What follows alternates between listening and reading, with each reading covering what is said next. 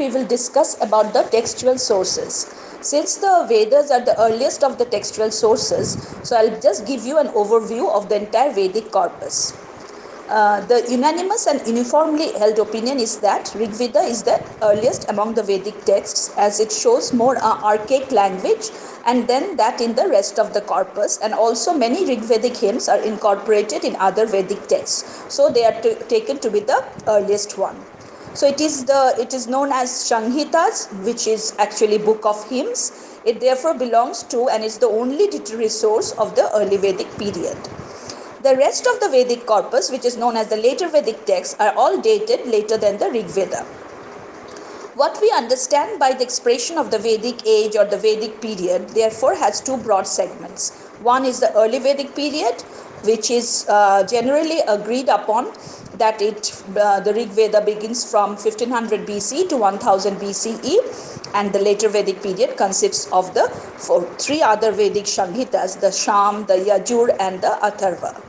There are also a large number of Brahman texts related to explaining the Vedic Sanghitas mainly for the performance of the rituals the Aranyaka texts, for example, which are replete with philosophical speculations of sages in forest treks. Therefore, since they were uh, written in the, uh, were being spoken in the Aranya, the forest, so it is known as Aranyaka. And finally, the Upanishads or the philosophical tracts which seek to uh, uh, conceptualize and establish the unity and identity between the self, that is the Atman, and the ultimate universal being, that is the Brahman. So, Upanishad are the philosophical texts of the Vedic corpus. And uh, it is very important uh, and interesting as well that it is said that the Vedic Sanghitas have not been created by human beings uh, or, Porosh, uh, or Pauroshia, but were divine revelations which were heard, that is Shruti, by seers and sages.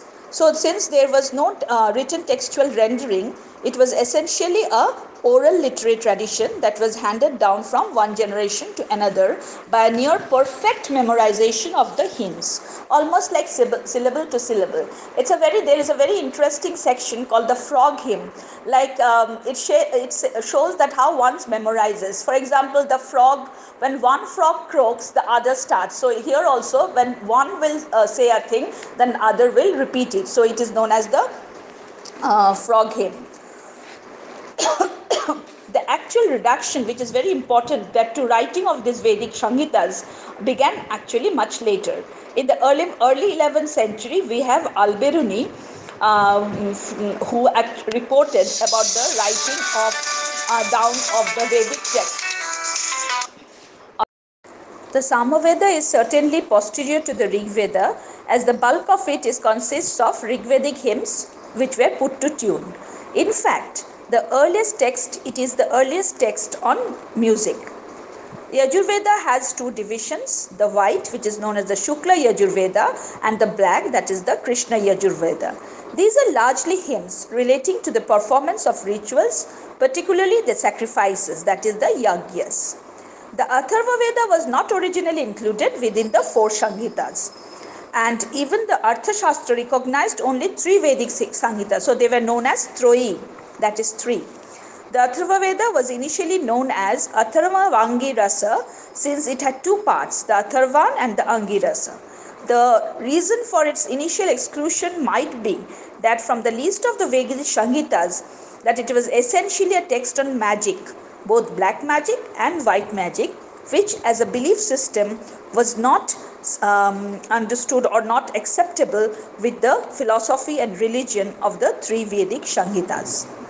So uh, it contains uh, many beliefs which were pre-Vedic.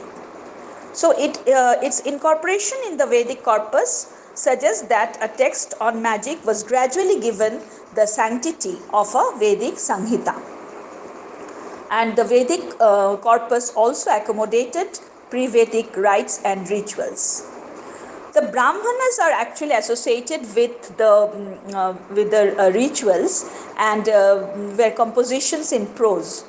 These were then created by human beings unlike the vedic sanghitas which was a rev- revealed literature from the uh, from the god.